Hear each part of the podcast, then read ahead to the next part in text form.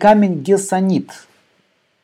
Э, порода гранатовых. Еще гранат корнеол. Да? Корнеол, корнеол это э, порода сердоликовых. И они очень похожи на сердолики. Но на самом деле гессонит это гранат. Другая немножко порода. Их очень часто путают. Так вот, гессонит – это камень, который сильно противостоит влиянию раху. Драгоценный камень э, считается в мани-шастрах и полудрагоценный по уже современному да, списку драгоценных и полудрагоценных камней. На самом деле относится к категории драгоценных камней.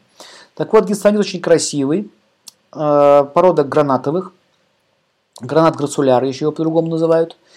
Э, носятся на перстне, в виде перстня, на пальце, где солнце, то есть на пальце безымянном, либо на какой-либо чакре, либо амулетами. Либо еще каким-то по-другому на столе может и так далее. Ну, в общем, он защищает э, пространство от рафу.